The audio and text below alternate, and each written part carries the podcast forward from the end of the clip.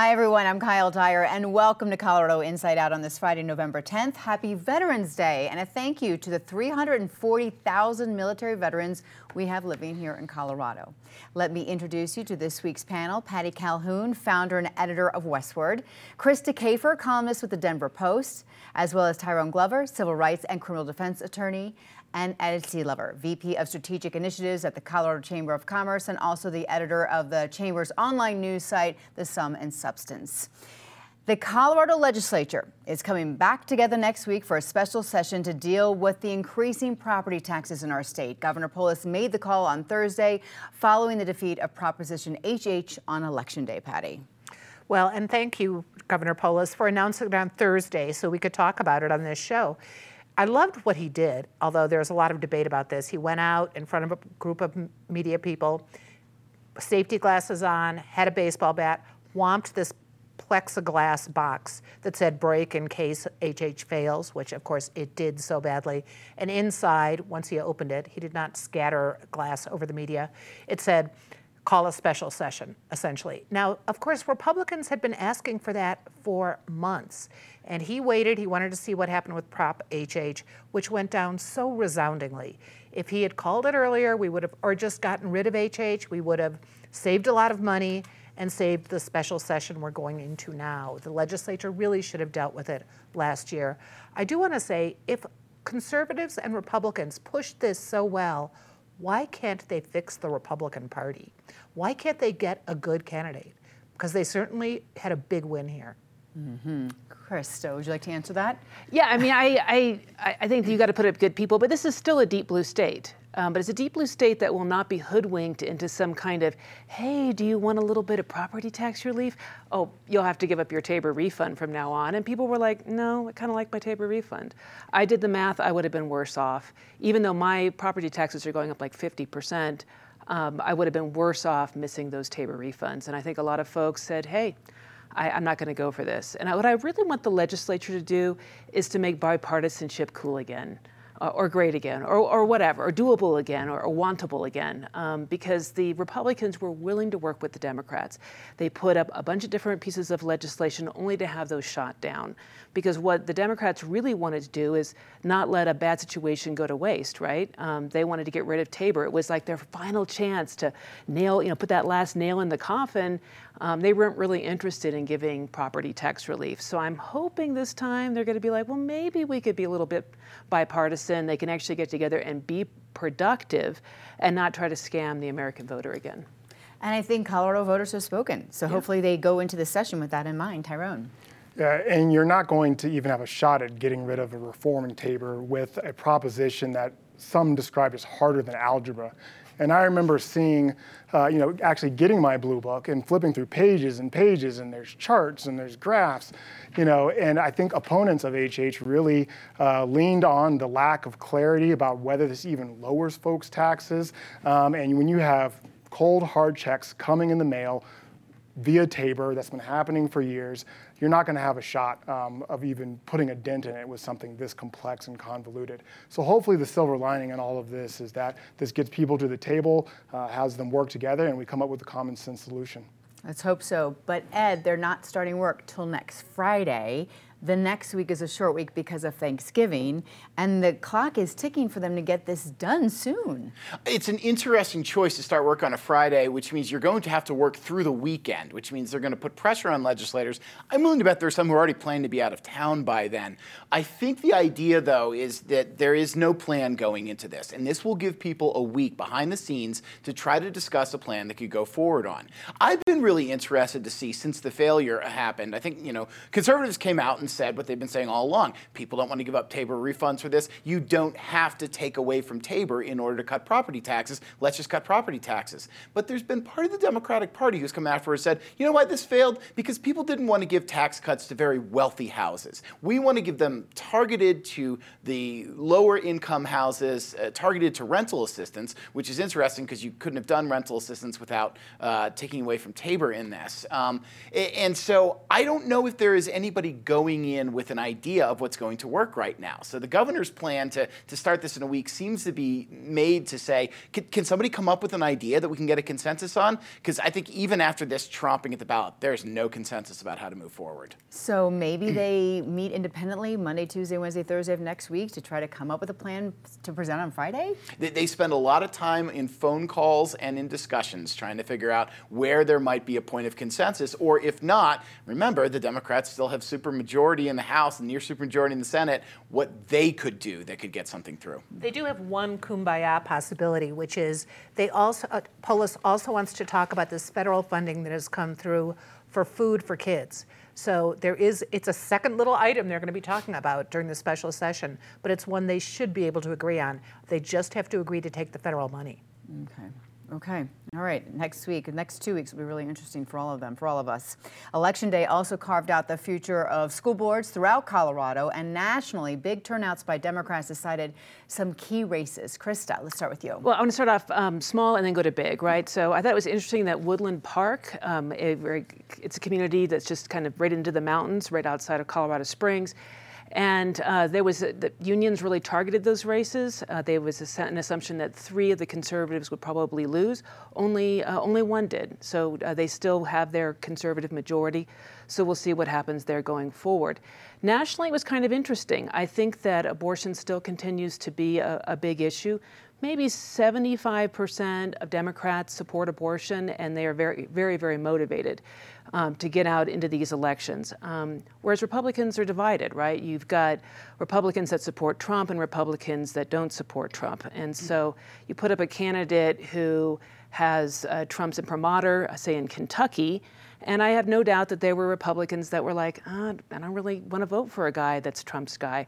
On the other hand, if you put up a, a, a Republican that's not Trump's guy, the Trump people will be like, oh, I don't really want to vote for that guy. So there's a division there.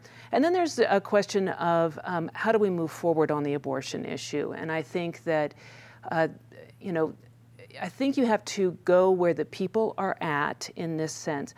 Um, I know there's a temptation to want to save all lives um, and not have any exceptions. Um, I, I know a woman who was conceived in rape. I definitely understand the desire to protect those lives. But if the people aren't there, you're going to have to be willing to sacrifice some innocent lives to save more. And so I think coming out of this, the lesson should be that unless you want to lose elections, you're going to have to have abortion policies that are met by consensus agreement, which is you know, not allowing late-term abortion, not allowing sex selection abortion, not allowing um, eugenics types abortions, but having the kinds of exceptions that make it palatable to the average voter. Mm-hmm. Tyrone. And I'd like to actually stick with uh, the, the win in Ohio regarding the right to choose and having that codified in their constitution. As we've discussed a number of times, these Supreme Court cases that have been coming down. Um, and I sort of remember Thurgood Marshall before he was a Supreme Court justice, when he was at the NAACP, one of the sort of mottos and slogans there was justice in the courts or justice in the streets. And when we have some of these decisions coming down, um, wherein it seems like we're not going to get any relief in the courts, what we see in Ohio is them actually taking it to the voters and finding a way um, to actually carve out exactly uh, the will of what they want, which in this case was the right to choose uh, through the legislative process. So I think we're going to see this probably um, as it relates to some of these other um, decisions that we've seen. We're probably going to see uh, this as a reaction to Dobbs in other states, um, but it's going to be very interesting, and the people have spoken, obviously, in Ohio. Mm-hmm. Ed. I'm going to actually link Ohio and the Denver Public Schools race, um, however odd okay. that sounds, because I think they were both uh, characteristic of what was happening on election night, both locally and nationally, and that was pushback against things that are going on. I think voters are reacting more than we've seen in recent years, coming forward and saying, you know what, I, am I'm, I'm okay voting my party line uh, right up until something happens that I don't like. And, and I think we saw that particularly in at the Denver Public Schools race. You look around the state and union backed school board candidates did very well in a number of areas where they don't necessarily, uh, you know, they aren't expected to do hugely well, even Cherry Creek School District, places like that. Uh, and you see them get obliterated in Denver. It is a reaction from the public. And I think it takes um, something that personally affects the public for them to get activated to go out there to say like in the denver public schools this board has become a disaster. I'm not sure i'm proud of my school system anymore. We need to bring new people in even if they are not the people that we would typically have been electing over the last several years here. Um, i think you see that in the national politics. I, I think you see that in in some city council races too. I mean i in the end it looks like bob yates may not be the next mayor of boulder but a republican came this close to doing that because people were reacting to what they uh, perceived as a public safety crisis in Boulder, and they didn't care if they were 90% Democrats or whatever Boulder is. They wanted somebody who spoke their language on that, uh, that subject. So, um, reaction from voters is something to keep in mind, especially as we're going into a big year in 2024. Mm-hmm. Well, I will stay with the Denver Public School Board there was so little about that race that had to do with actual education. I mean, except they were educating, voters were educating the current board just how disgusted they've been with the shenanigans going on at DPS. No good example for kids. So, and it, and the Youngquist and the others made it easy because they were good candidates in any case. John Youngquist, former principal at East, he certainly knows his stuff. I think he'll be a very good board member. But you didn't hear much about education. You heard about school safety. That was certainly an issue to, um, to go to what Ed was saying. But people want their school boards to start behaving a little better. And I think that's at least one of the wins in Woodland. You have one of the wins in Douglas County. People want to see adults in the room. Yeah. So before we break away from politics, Ed, you're talking about the, about the Boulder race. That was ranked choice voting, too. Yes, it was, and and it was. Uh, in fact, it may have been ranked choice voting that actually allowed uh, Aaron Brockett to keep his mayorship of Boulder, um, because so many people who wanted uh, Aaron as kind of a center-left Democrat, uh, so many people who wanted somebody left of him had the opportunity to say, "Well, I'm going to vote for her first, but he gets my vote if she doesn't make it," and that's exactly what turned it in the end. I think a lot of folks are going to be watching uh, that election and saying, maybe ranked choice voting, it's about time for our community. This week, jurors in Aurora found a police officer not guilty on all counts related to the death of Elijah McClain in 2019. Last month, a jury was split when considering the guilt of two other officers. Tyrone, there is still another trial coming up later on this month involving the paramedics who gave Elijah McClain that ketamine. Uh, but already we are hearing is justice being served, and people are questioning what is happening in, in Aurora. And let me say in no uncertain terms, this is unequivocally a disappointment for police uh, accountability here. Uh, this was not a first degree after deliberation murder type case. This wasn't a second degree knowing or intentional murder. We're talking about reckless manslaughter and criminally negligent homicide. And I think it was very obvious that the officers in both of these cases were both negligent and reckless and caused the death of Mr. McClain. He was walking home, minding his own business, and he's accosted um, by, in the most recent trial, Officer Woodyard. And, you know, it is, I think, undisputably the ketamine that eventually uh, led uh, to his, his death. But there were a chain of events that, starting with Officer Woodyard, cascaded and ultimately left um, to, to, to this homicide. So I think we're finally getting, I think, some insight into sort of what's been going on with these first two trials. They're all really leaning on causation and pointing towards the paramedics who um, administered the ketamine. And it's the stuff that you don't necessarily hear about in the news that I think makes the difference. There was a causation instruction that I actually have here that was given to the jury. And this is not a model instruction. Like we have Supreme Court model instructions that have been promulgated over years. These are the ones that lawyers debate and actually uh, put forth there. This is a non model instruction. It's based on case law that define causation. But interestingly, what we don't have in this particular instruction is an instruction on the chain of events, right? If you set off a chain of events, you can be held liable for the causation. That's cognized in our case law, it's not in this instruction. In order for that ch- chain of events to be broken, there actually has to be a destruction of the causal connection. That is not defined here as well, right? There can't just be some intervening cause. This intervening cause needs to actually destroy the causal connection. And there's also an instruction that is part of the model instructions that talks about what juries should do when there's multiple defendants. That was not given. So when you look at a defense where you're not necessarily, and this is especially with Officer Woodyard's case, the most recent one, where he took the stand and essentially admitted wrongdoing, Um, but if you're not instructed as to how causation works and all of that wrongdoing, I think we're seeing sort of you know how we got to where we are. Now the paramedics I think are not going to have that same benefit, but I think there's going to be a lot of finger pointing back and forth. It's interesting that they're keeping them together and those two cases have not been severed. Ed. I'm curious uh, from my, and I, I, don't claim to be a civil rights expert like Tyrone is. Um, I'm curious from my point of view what happens next legislatively, because I think we saw uh, a lot of the police accountability legislation come about in reaction to the George Floyd killing in 2020. Um, where do you go from here? And I've been trying to watch uh, legislators' uh, Twitter accounts uh, and, and explaining what they think was wrong about this. And, and certainly, it, we've already weighed in on ketamine as a state, and I think we're going to find out in the next trial how much the state's law on ketamine um, is going to affect the ability to convict someone with that. Um, but what Colorado has not weighed in on that I see people complaining about is carotid chokeholds. Um, the idea, that uh, respiratory chokehold, where you're really meaning to choke someone to death, is illegal here for police to do. Carotid chokeholds are not. Those are the chokeholds where you try to choke someone so that the blood flow goes down and they, they pass out unconscious. Now, police will tell you this is a way of avoiding further violence. If we didn't do this, we'd be shooting dangerous suspects. But I'm wondering after this that the carotid chokehold, since it had, uh, it was part of the effect effect here in the chain. Is that something the legislature will continue, will consider going after next? Will that be, uh, will we try to go after exactly what Tyrone was talking about here and trying to lay out uh, the instructions more for a jury how to consider this chain of events? Or do you just go after something like a carotid chokehold and say that's no more? I think these are discussions that are just beginning. I'm just trying to figure out how this proceeds from here with so much disappointment around the decision. Patty. Well, and even before the carotid chokehold, you have to think about the over response to a call made to 911 for someone who was just kind of suspicious, but they weren't really talking about a danger.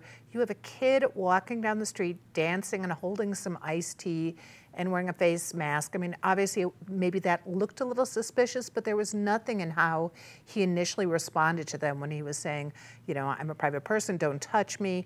Um, but he was not a danger. So the overreaction from the start is something we have to consider. I don't think that's a legislative thing. We now see Aurora has been under Phil Weiser. They've been watching him, the, the Aurora Police Department. Aurora Police Department, I think, has improved. We would have heard of other incidents, I think, by now. Nothing as egregious as this, but it's just so tragic. From the start, there were so many mistakes made, and they just piled on top of each other. And I do think the paramedics will wind up perhaps not having the luck that Woodyard, did. Mm-hmm. Krista. I mean, the situation is so tragic. Like you were saying, uh, a completely innocent young man, only 23 years old, somebody who loved animals and loved playing the violin, just this, you know, wonderful soul walking down the street, um, an overreaction by police You've got the chokehold, you've got the use of ketamine, all that ends up with the loss of this young man's life. And that is tragic. I think the only consolation coming out of that is that we have seen work on ketamine. We'll probably see the legislature addressing the chokeholds, and we will. Um, we, are seeing the department looking at how do you not overreact to somebody who's who's not a threat. Um, I mean, who who who doesn't? I don't know. I just remember being 23 and dancing down the street myself. So I, how do you how do you not react to that? How do we have safeguards in place so these things do not happen again? Mm-hmm. It's slim consolation because there's no way to bring him back. And I think to Kyle's good point, um, you know, similar to what we saw in Ohio, where the courts um, are unable to deliver justice to the people, the people will speak, and we will hopefully, uh, you know, see something by way of, of legislation or uh, law changes. Um, I agree that the, the carotid choke needs to be outlawed as all as well. As someone prior to being a lawyer who was essentially an expert in all things chokes and, and, and, and submissions as I was a professional fighter, I can tell you that someone who even has a significant amount of training to institute that type of choke versus a um, air choke is very, very difficult, and officers have no business choking anyone. Okay. While we're talking about Aurora, let's talk about what happened this week in Aurora. Aurora Mayor Mike Coffman was reelected for a second term, and more Republicans will be joining the council. Ed, let's start with you. It's interesting to watch this, especially because Aurora's got an all Democratic delegation at the State House. So you figure, is there a disconnect here? Why is it the people of Aurora are going to uh, elect and reelect a conservative slate when they don't do that for their legislators? I think, and I'm going to go back to the point I made about Boulder, I think this was a public safety decision.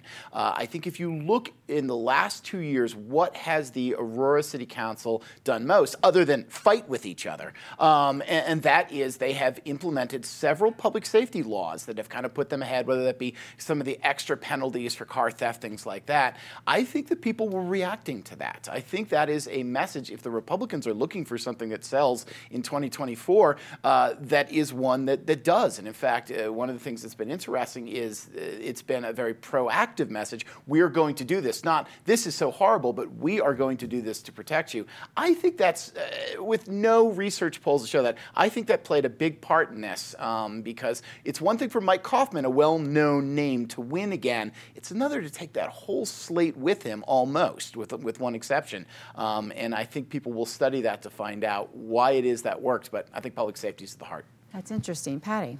Well, what's really interesting is Aurora is the most diverse city in Colorado. You have a huge immigrant population, refugees, 160 languages spoken in Aurora.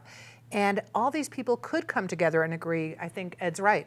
Public safety, and you can have public safety with and still have a police force that behaves responsibly. So it's an interesting message coming from Aurora that that is a town that is trying to improve itself in many ways.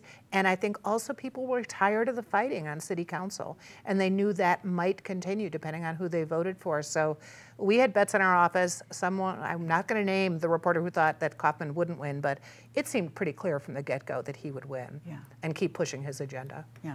I'm really happy that Mike won. He's a really good guy, and he's made you know he has worked really hard. He's a um, a great example of just a guy who gets out and, and shakes a lot of hands and meets a lot of people and talks to a lot of people. I, um, the old kind of old-fashioned politics. He worked really hard at connecting with people, and he's he's just really well liked, especially by a lot of the immigrant communities. And he he's just a great champion for the city. And I happen to love Aurora because it's the land of great food. And you know, there's just so many neat things about that city because it is so diverse. And I, I love the fact that they added uh, more to the, the conservative uh, or right-leaning uh, city council. I think that's great for the city. I think it'll make uh, Aurora the safer, uh, better, lower drama sister to Denver and some of the other metro communities. We'll see. And just to pop away from Aurora very briefly, but we are talking about public safety. Um, I'd like to just uh, address the sort of what seems to be a compromise uh, reached on rental assistance here in Denver. Um, and a compromise that seems to be much more in line with the 30 uh, million that City Council was requesting, not I think the 14 uh, that Mayor Johnston wanted to put forth. Um, keeping people in their homes, making sure that they are not evicted and our new residents of these tiny home uh, villages, I think is just paramount in public safety. And so it, it's nice to see that it looks like the city of Aurora is prioritizing that sort of across even party lines, and that we are coming to compromises here in Denver to do the same. It's nice to see that the new mayor and the new makeup of the council, you know, they've been going back and forth as to how much money should go to this. And the, the budget has to be approved at Monday night's council meeting here in Denver. So um, it's good that there is a compromise. It's good to see that's already starting. All right, now it is time for our panel to share what they see as a high and low of this week. And there have been a lot on both sides. Patty, we'll start with you and a low. Well, a story we didn't really get to talk about, but the funeral home in Penrose, Oh, yeah. that just appalling what's been happening, and the founders, the couple was arrested in Oklahoma. So we will see justice there. Let's hope. You know, and choosing the topics each week, I have stayed away from that because of the reaction each of you had. It's such an awful thing to talk about. But to see that those two have been arrested, for those families at least, hopefully. Okay. So not quite that bad, but still pretty bad. I'm going to have to say that the disgrace of the week goes to the Colorado GOP. This time for picking Kari Lake as their fundraiser speaker was like nobody else available than a con woman from from Arizona, somebody who still hasn't conceded her own race. And then I did some kind of interview, Dave Williams, with Laura Loomer, an avowed white nationalist. Like I, I'm just thinking like what. What are you trying to? What is the message you're trying to get out there? Um, maybe uh, know, the Democrats are doing some crazy things. Maybe let their crazy shine this time around. Okay, all right. And since we were talking about public safety and the budget, uh, my disgrace is the Office of Neighborhood Safety being snubbed um, in the budget uh, by, by uh, the mayor uh, of Denver, Mike Johnston. Um, you know, we've spoken about the Elijah McClain case here today. Uh, we've spoken about the need to put forth common sense uh, public safety measures, and this was supposed to be an office that prioritized that and really uh, rethought uh, how we just keep our, our communities safe. And the fact that we're going to have roughly $2 million going to pickleball courts, and the one and a half that they wanted for this Office of Neighborhood Safety was um, snubbed is just my disgrace for the week. I had not heard that. Okay, thank you. Clearly, Patty and I didn't talk because I had the same thought here on the return to nature, folks. Um, the thing that particularly struck me as they fled the state and, and were captured um, was that they're going to be brought back here and they're going to be treated with a lot more dignity by the judicial system than they gave to the bodies of the loved ones who were left in their care. I hope this is not the last time we hear about um, uh, things coming down upon these folks. Mm-hmm. Okay, uh, let's talk about something positive. Veterans Day coming up on Saturday. There are assorted parades, fun runs, and in Aurora again, there's a beautiful luminaria display that is lit up every night for three nights in uh, showing the people who passed away in the service of their country. So it's a good weekend to remember. Yes, it is. I'm going to give a hats off to the anti-prop HH people. Um, Independence Institute, a bunch of other right-leaning organizations actually worked together, did great, great ads, great information. Um, I, I, think they did a great job and it paid off. Mm-hmm. Tyrone? And I'm going to give a, a, shout to the Solicitor General. Uh, we talked a lot about justice in, in, in the streets by way of voters, um, but they had oral argument in the Rahimi case, which uh, is, is, a Second Amendment uh, gun rights case. Um, and it seems like this historical analysis that came out of the Bruen case, which has just been overly broad, there's maybe some inroads here legally uh, to start narrowing that decision, which I think is going to have a ripple effect here in Colorado. So um, I think props to them for putting forth a, a good argument. It seems like the court, um, we won't know really until next June, but it seems like the court was with them, and it's just going to be about how narrow or broad a favorable ruling will ultimately be over eight years at the Colorado legislature, in the past four years, I guess just the past three years now, uh, on the Jefferson County Commission, Tracy Kraft-Tharp has developed a reputation as someone who does the thing that we were talking about today compromises, seeks to go to the other side of the aisle, and is a moderate. Uh, just this week, she announced that she was not going to run for reelection, saying that it was time to step away from the public sphere and take care of things, including going to more Rockies games. I love that kind of thinking that, uh, that you can get out of elected office and still do well, and she deserves to be honored for her career in the public sphere. Okay, thanks for mentioning that. My pause of the week, well, there are actually two, and they are the phone calls that I receive from my daughters who are away at college after they voted or mailed in their ballots for the first time. It was great. One voted on her campus, one put her uh, ballot in the mail, sent it back to Colorado. And it was just, they were, you could tell in their voices, they were like, I did something good or I'm being listened to. And I think that's what we all have to remember when it comes to Election Day, that this is our chance to be heard. So I'm happy for them and for everybody who turned out on Election Day. Um, on this busy week, I thank you all for coming and being so prepared and joining us for Colorado Inside Out. And thank you for watching at home and joining in on your device as well, or perhaps you're listening on our Spotify podcast. So thank you very much. And again, thanks to all of our veterans for your service to our country. We so appreciate you. I am Kyle Dyer, and I will see you next week here on PBS 12.